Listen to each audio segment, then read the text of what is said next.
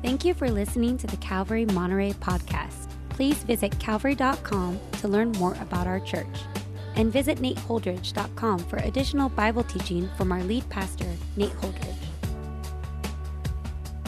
Teaching today is our lead pastor, Nate Holdridge. Good morning, church. Great to see you guys. Let's take out our Bibles today and turn to Genesis chapter 3. Genesis chapter 3. We were in chapter 1 last week, chapter 3 this week. We're going to be looking at our second study in this wholehearted work series that we're in before we get into the book of Habakkuk. Um, but before we uh, have our reading this morning, I wanted to give just a little bit of an announcement about something that we're doing connected to this wholehearted work series. And that will happen on uh, Wednesday night, uh, May 25th. We're going to have a wholehearted work meetup for those of you who are working in different industries throughout the community.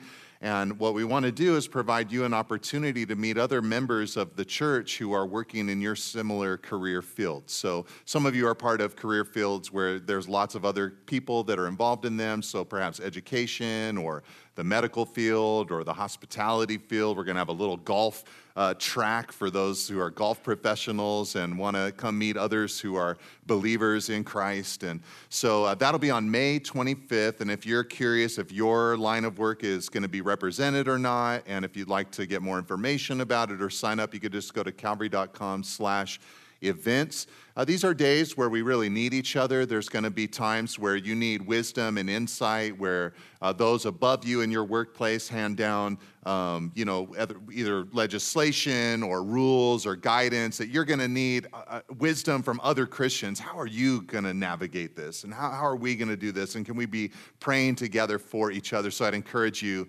to uh, check out that night. Calvary.com slash events is where you can get more info about that. All right, our scripture reading this morning is going to be given by Natalie Reed. If you guys would welcome Natalie to the stage this morning. It's fun to say Natalie Reed. She's a newlywed. Um, and uh, Natalie, it's great to have her reading the scripture because uh, here we are in our Wholehearted Work series. She's a self employed uh, business owner, she's a hairstylist, and so she's got to do that hustle and get clients and arrange things for herself. And uh, she's very industrious and has done really well for herself here. So it's an honor to have you read the scripture for us today. So, Genesis chapter 3, 17 to 19. And to Adam he said, because you have listened to the voice of your wife and have eaten of the tree of which I commanded you, you shall not eat of it. Cursed is the ground because of you. In pain you shall eat of it all the days of your life. Thorns and thistles it shall bring forth for you, and you shall eat the plants of the field. By the sweat of your face you shall eat bread till you return to the ground, for out of it you were taken. For you are dust, and to dust you shall return. Amen. All right, let's pray together. First, Father, we want to pray together for Natalie and ask, Lord, that you bless her new marriage to Daniel. And uh, Lord, that you'd really protect them, guide them in these formative first years of being a married couple together. And Lord, we do pray for her business, Lord, the work of her hands, that you give her wisdom and discernment, Lord, the boundaries that she needs to create. Uh, we pray for all of that, Lord, to come into her life. But also, Lord, I know that she has a huge heart to share the gospel with the people in her chair. And so, Lord, I pray that you would steadily, faithfully, over time, open those doors for every single person, Lord, that she cares for in this way.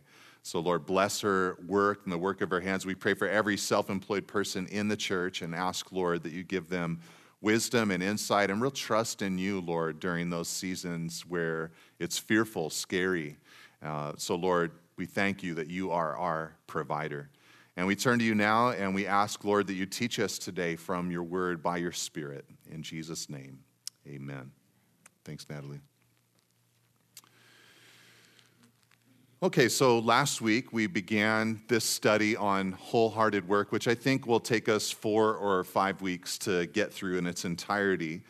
And really, what this is, is a look at the theology of career and work. So we're kind of putting on our thinking caps a little bit during this series and thinking about theological concepts and the way that they work themselves out in uh, something that we spend a real significant part of our lives doing our workplace, our careers, the, our nine to five.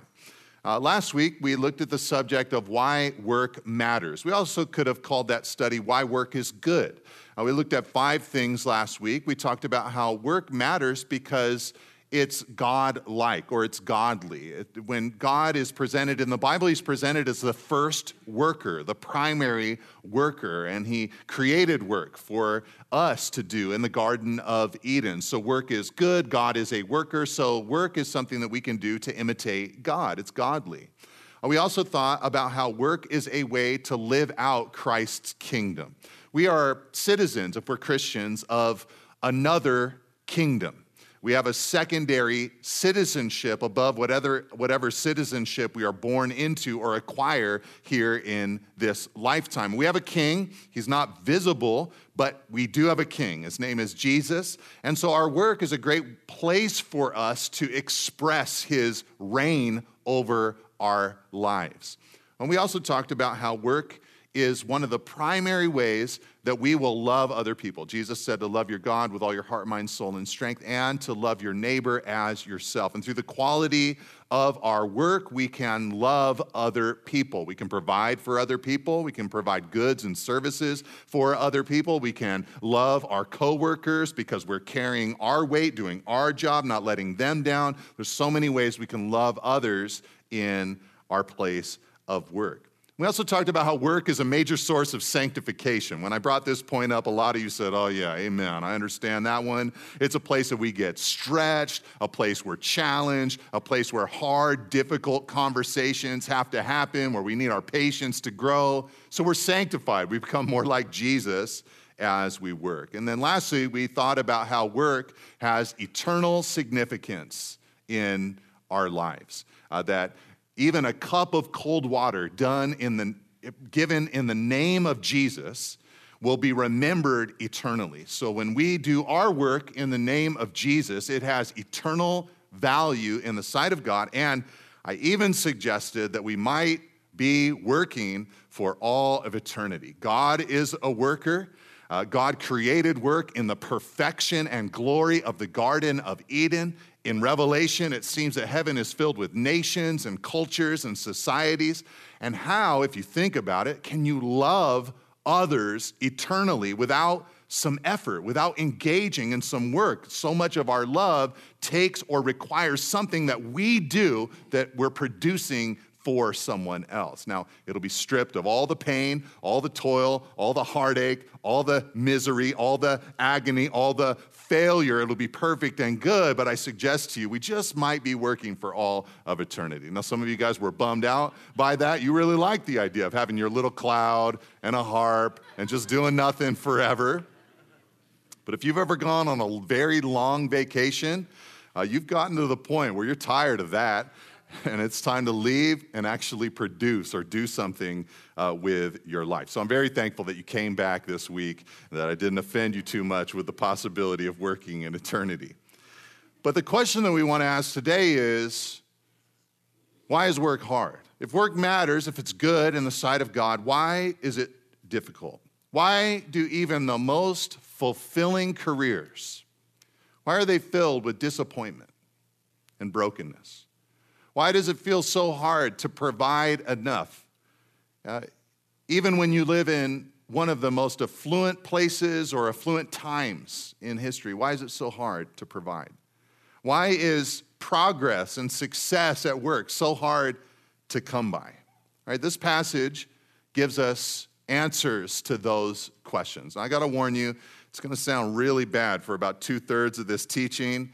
But at the last part, I'm going to bring you to Jesus and how Jesus helps us with our work. Okay, the, the first reason that I want to show you of two that our work is hard is this. Number one, work is hard because of original sin. Work is hard, number one, because of original sin. Last week, we studied a passage, Genesis 1 26 to 28, that was not tainted by sin at all. It was the sixth day of creation. Everything was perfect and pure and wonderful. And in that passage, God is presented as conspiring within himself. He says, Let us make man, mankind, in other words, in our image. And in the image of God, he created them, male and female. And he said, I want you to subdue the earth.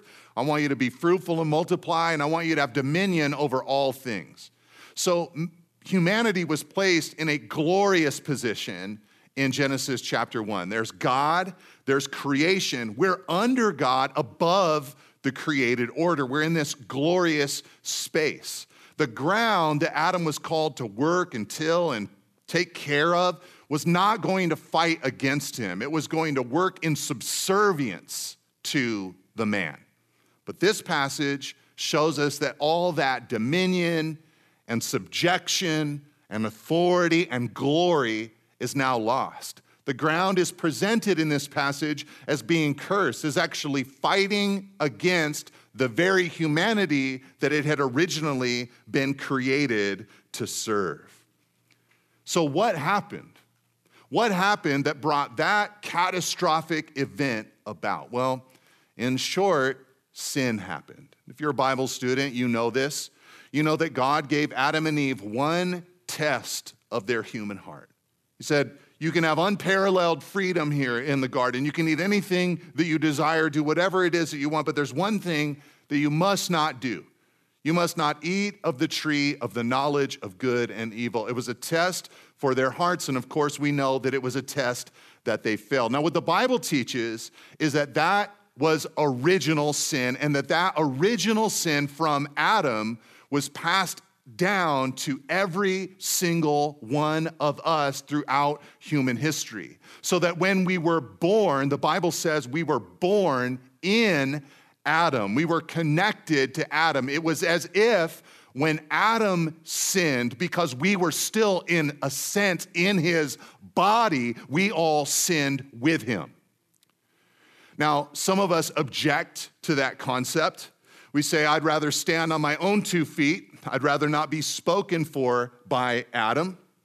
But here's the thing though people have tried to deny that reality, no one yet on the history of the earth has shown otherwise. Every single one of us has been born and then proceeded to sin break God's commands, break God's laws, break even what is revealed to our very own conscience. The things that we know are right to do, we do not always do. The things that we know are wrong to do, we sometimes enter into. So every one of us is a lawbreaker. And for those of you who are saddened to hear that when we're born, we're born in Adam, that Adam is our first representative, well, the good news I have for you is this because Adam is our first representative, Jesus can be our second representative. He can replace Adam. In other words, because you inherited Adam's unrighteousness, that means the system is set up so that you can inherit Jesus's righteousness. What his act was can become your act. Just as Adam was yours, now Christ can become yours and he can displace Adam in your life. But because of Adam's original sin, Work, we learn in this passage, immediately became painful. Look again at verse 17. God said, Cursed is the ground because of you. In pain you shall eat of it all the days of your life. This is not the way that it was when God made the ground. This is now an overturning of the natural order of God. We were meant for dominion called by God to fill the earth and subdue it. We were going to create societies that glorified God in every way, and the creation was going to cooperate with us in that beautiful process. But original sin overturned both our ambitions, made them tainted, and creation's cooperation with our ambitions. So now you could say that in a sense, work is a war. There's a battle, there's a struggle, there's a toil. God calls it a pain. He said in verse 19 that we will only eat by the sweat of our brow. No longer do we have the easy dominion that Adam had in the Garden of Eden at the beginning, Now the ground subjects us to a painful struggle in order to get our food.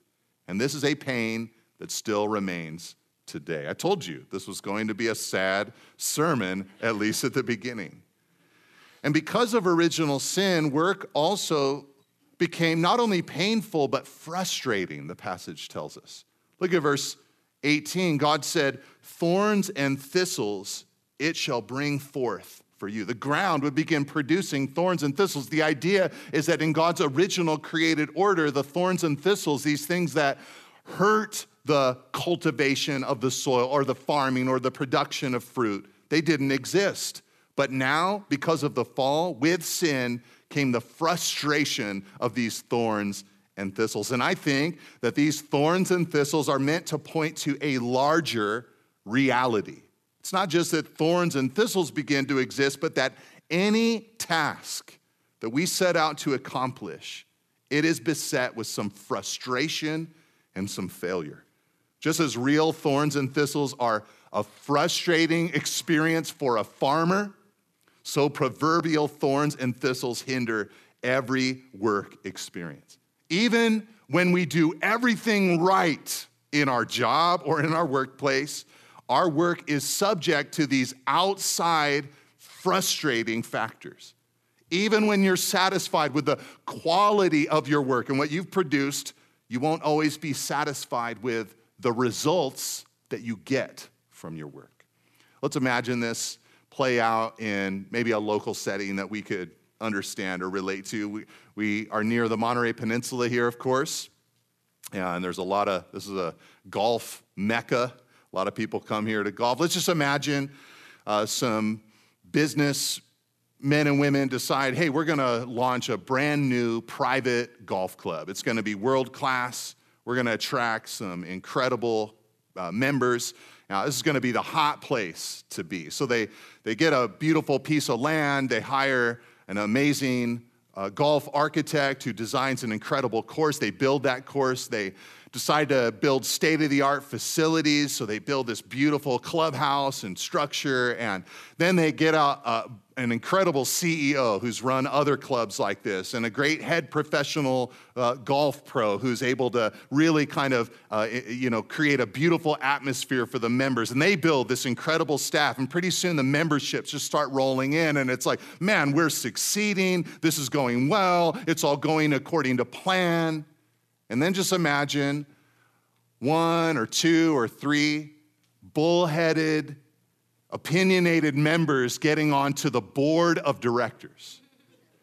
And they begin ridiculing or critiquing every little thing. They want every little report to be brought to them. And pretty soon, these talented staff begin becoming discouraged and they say, Man, I could do better than this. This is not the place I want to be. And they eventually leave and they have a hard time getting new talent. And as time goes by, pretty soon, this thing that began with the best of intentions, is driven down into ruin because, why? Well, original sin creates frustration in the workplace. I mean, I don't know if you heard about CNN Plus uh, you know, this was the streaming service, standalone streaming subscription service of CNN. They had little shows and stuff that they were going to broadcast. They spent $300 million to get this thing launched, and it lasted less than 30 days before they canceled it. I mean, I know some of you guys don't like CNN and all that kind of stuff, so you're like kind of happy about it, but that's a terrible thing to have to go through, isn't it? You know, to spend all that work, all that effort, all that money, and then for nothing, to just fail. These are the thorns and thistles that are sometimes attached to our work. Remember Nehemiah? You know, we just studied his whole book. We saw this great man. He was an incredible leader.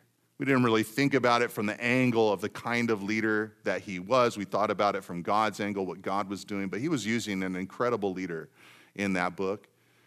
And Nehemiah, he single handedly he got the people to rebuild the walls, to rebuild the gates. He did an amazing thing, but it seemed that Nehemiah could never really fully, completely get through to change the people. You know, they'd have little moments of revival, but he could really never fully and totally get through to see them have real, true, lasting change. I'm sure that discouraged Nehemiah.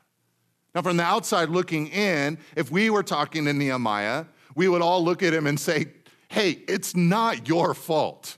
We read the book, we saw what you were doing, what they were doing. It's all their fault. It's not your fault. But can you imagine being in Nehemiah's shoes?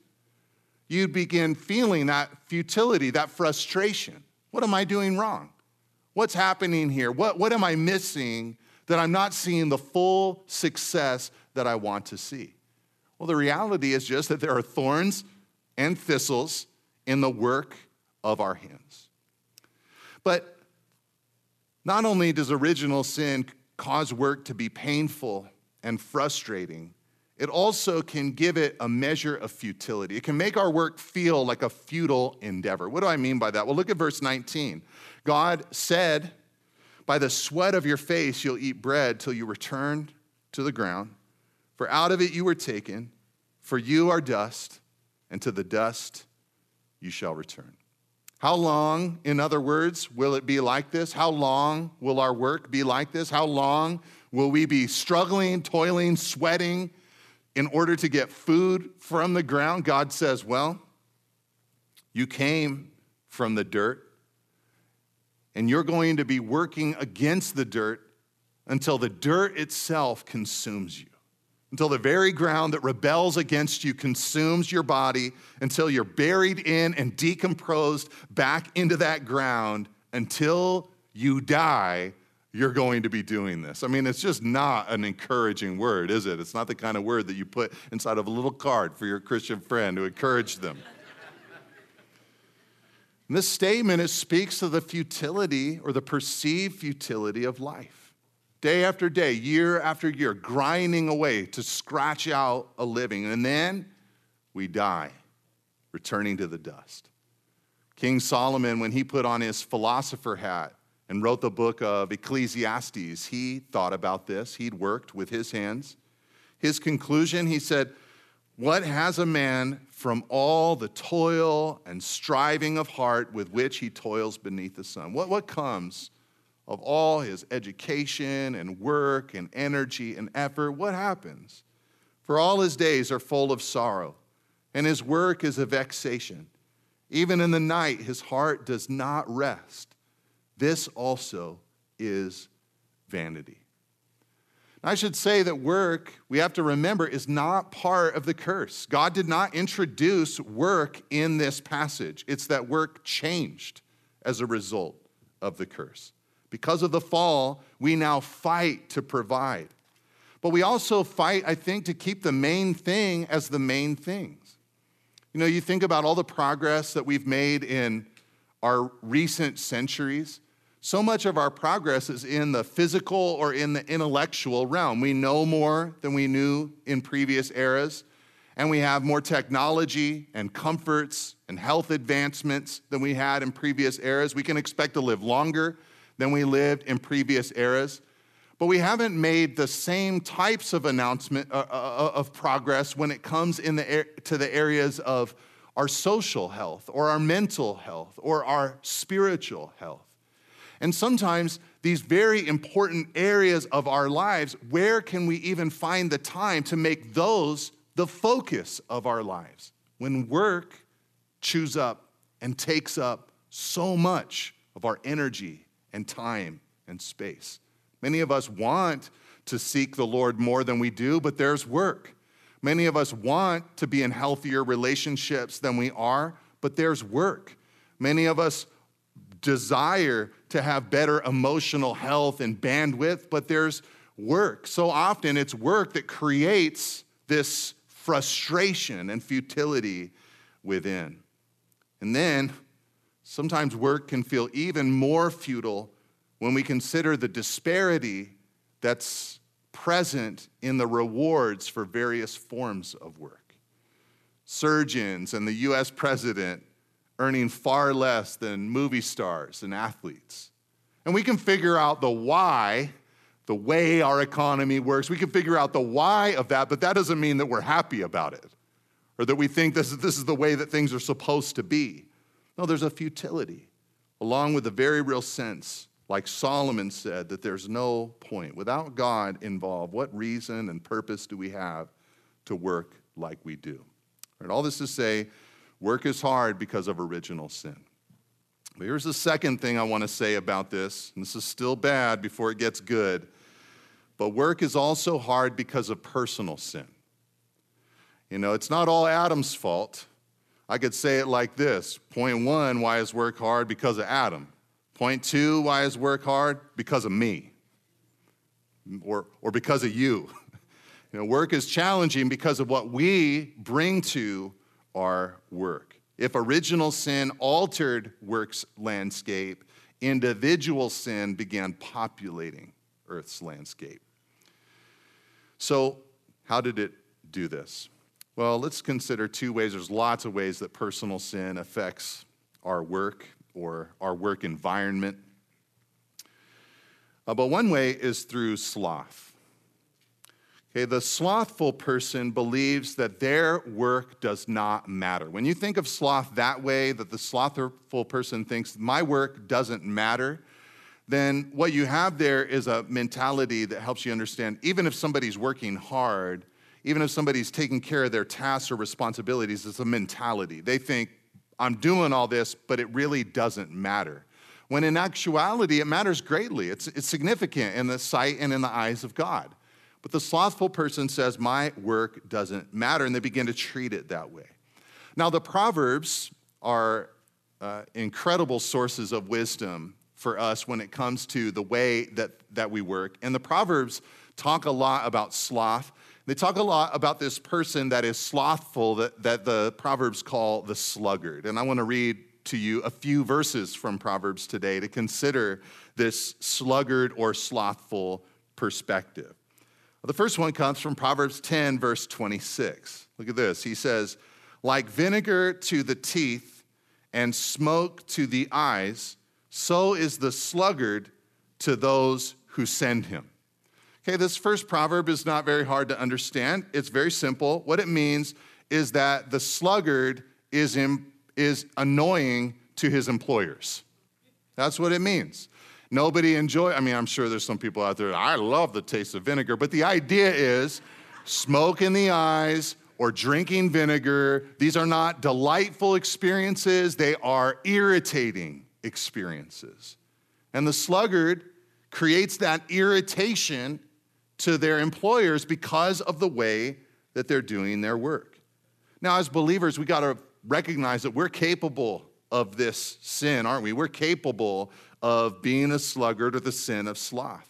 So, what we should want or crave, desire for Jesus to do in us is the opposite of this. We should want our employers to feel that it is a delight to work with us, the opposite experience. Okay, another proverb I want to point out to you is Proverbs 20, verse 4. And actually, this morning at our Jesus Famous podcast, I released a little mini teaching all about this verse. But it says, Proverbs 20, verse 4 the sluggard does not plow in the autumn, he will seek at harvest and have nothing. Okay, what this second Proverbs mean is, means is that the sluggard will not do the hard preparatory work required to experience an impact later on, but they want the impact later on.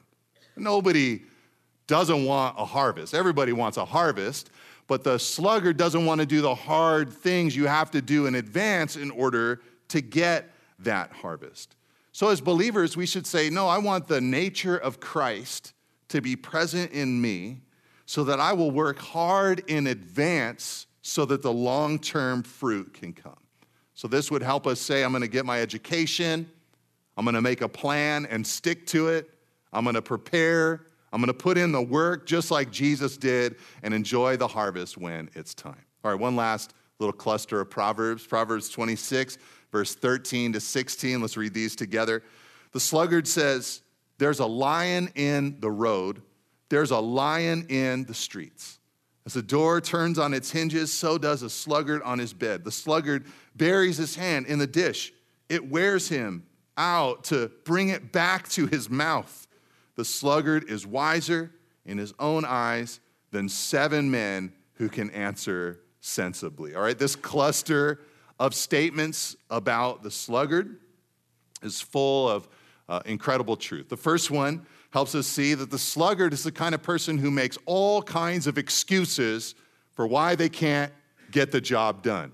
The sluggard is very creative in his excuse making. He's like, there's the chance that there's a lion outside. Haven't seen one. They don't even live around here, but who knows? It could happen. And so that's his excuse. I'm not going outside because there's a lion in the streets, all kinds of excuses.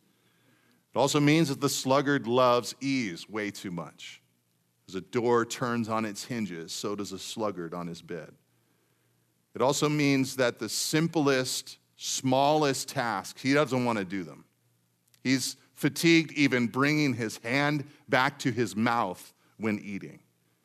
And it also means that the sluggard has an exalted view of his own opinion on things. He thinks he's wiser than seven others who have answered sensibly. All right, so as Christians, we want to be the exact opposite, right? We live in a time and in a place where being a sluggard is very possible. So we want the opposite of that. We don't want to make excuses for ourselves like the sluggard, but we want to do hard things. We don't want to lounge around and let life pass us by, but we want to get up and engage in Jesus' plans for us. We don't want to despise the small or the menial tasks, but, but instead allow Jesus, who did the small and served the menial, to influence our hearts. And as believers, we don't think that we have all the answers, but that we know the God who does. And so we turn to Him. So there's sloth. But on the other side of sloth, let's think of another way that personal sin hurts our work it's through pride. If the slothful person says, My work doesn't matter, the prideful person says, My work really matters. All right? They, they put too much on their work.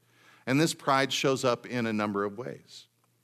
Some people use their work, for instance, as a way to feel secure about life. They use their work as a, as a way to say, you know, I, I need provision, I need security, and God is not the one who gives me my security, it's my work. It's what I'm doing with my own hands. But James gives us a perspective about that. He says, Hey, you who say today or tomorrow we're going to buy and sell and do this or that, you shouldn't say it that way. You should say instead, if the Lord wills, then today or tomorrow we will buy and sell and do this or that. You should have the acknowledgement that in the midst of your business, you don't know what tomorrow holds and that God is the one who is providing for you. But for many people, we use our work as a way to feel secure, and this is pride. Our work can also foster pride in us when we use it as a way to enjoy power or status of some kind over other people. And you don't have to be the CEO of some big company in order to feel this power trip or this status over other people. Even a small time office administrator who is kind of operating like a gatekeeper to other people can kind of go on that power trip kind of uh, mode. And so we've got to watch out for that form of pride.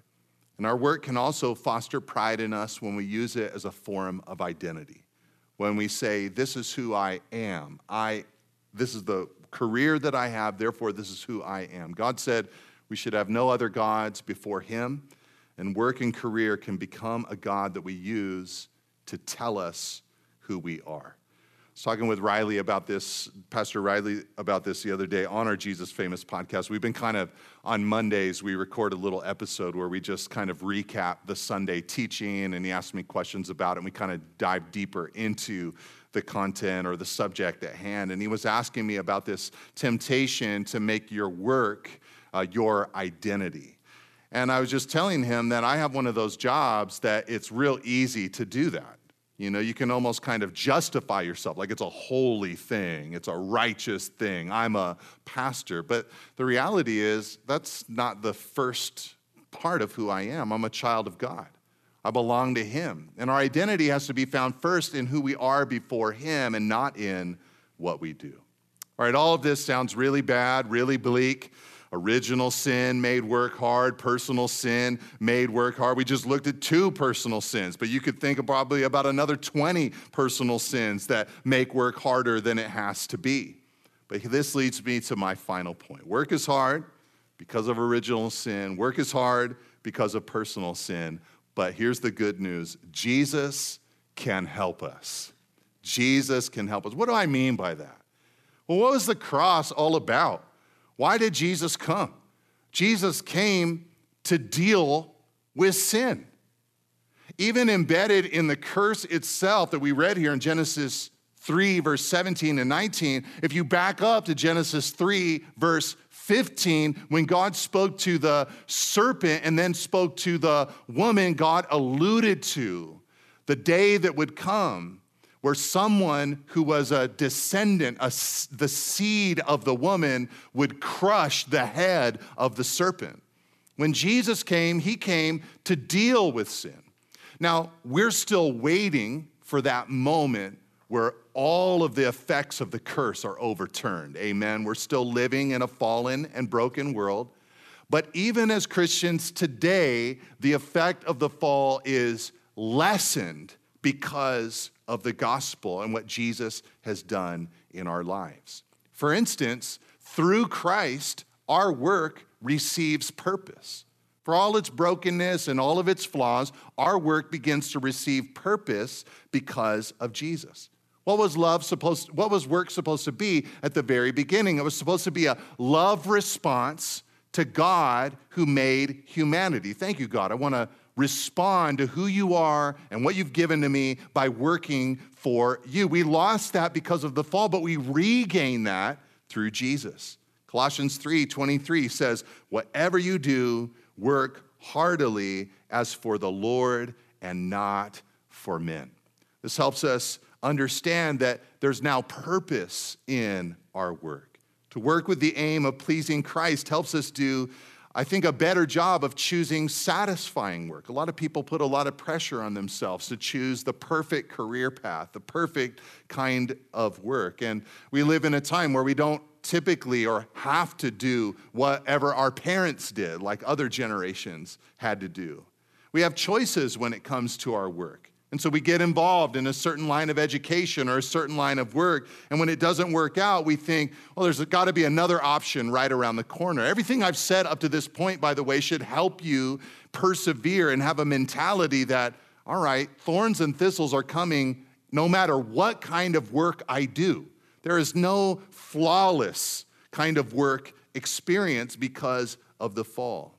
But now, because of Jesus, what we learn is that anything that we do can be done for and in His name.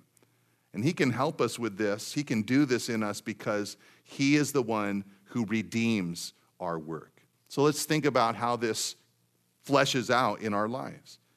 In Christ, we're free as Christians to please Jesus with any work that He has gifted us to do. You don't have to sit around and wait for a certain kind of job. You can just, in the work that you have today, please Christ with it. In Christ, we are free from the pressure to attain our status or our identity from work. You know, some kids growing up in families where there's this pressure. You got to be this kind of person. You got to do that kind of work. And if you do anything less than that, you are less than. But in Christ, we're set free from that pressure.